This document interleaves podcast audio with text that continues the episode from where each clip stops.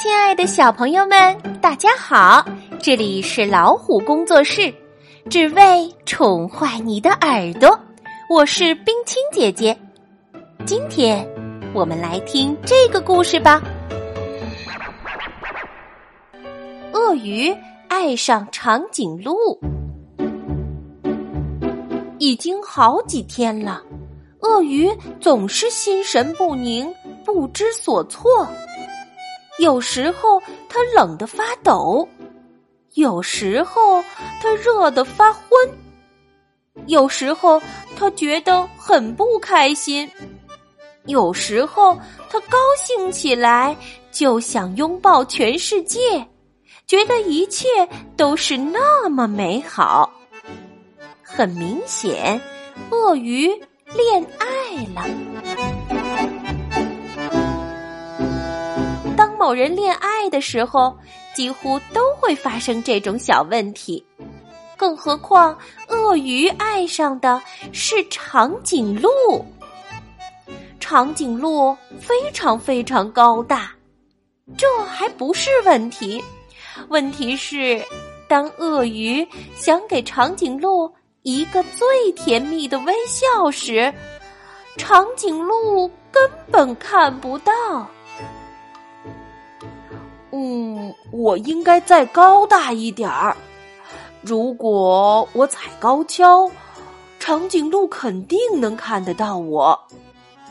可惜，就在鳄鱼踩高跷的这一天，长颈鹿骑着自行车从下面穿过，根本没有看到鳄鱼最甜蜜的微笑。我要在天桥上表演一些特技。这样，他肯定会注意到我。可惜，长颈鹿的好朋友正在对长颈鹿说很重要的事情，他根本没看到鳄鱼表演的是什么特技。鳄鱼想：我要爬到他最喜爱的树上，然后请他吃树叶。为了不出一点差错。鳄鱼还去买了一些特别鲜嫩的树叶，想不到长颈鹿那天喉咙痛，好像打了一个结似的，它完全没胃口。长颈鹿去买了治喉咙的药水儿，对那棵它最喜爱的大树还有鳄鱼，看也没看一眼。但是鳄鱼并没有放弃希望。我要为他演奏一首情歌，他肯定会从门外过来看的。可惜呢，那天长颈鹿一直都戴着耳机在听自己的音乐，完全没听到鳄鱼的情歌。有了，鳄鱼忽然想到了一个办法，我可以用一根绳索套住他的脖子。把他的头拉下来，这样他就能看到我了。鳄鱼把绳索用力一抛，套住了长颈鹿。长颈鹿吓了一跳，突然他把头向后一甩，鳄鱼呢，呃，直接被送进了医院。当鳄鱼。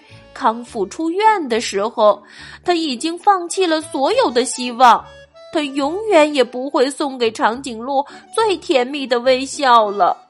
他伤心的走回家，突然，砰，啪，一阵混乱的碰撞之后，鳄鱼倒在了地上。当他恢复知觉的时候，看见长颈鹿正趴在自己面前。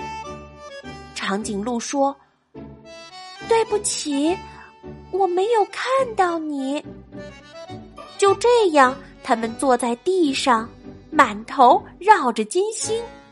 当他们彼此相望时，忍不住笑了。他们心中都感到很温暖。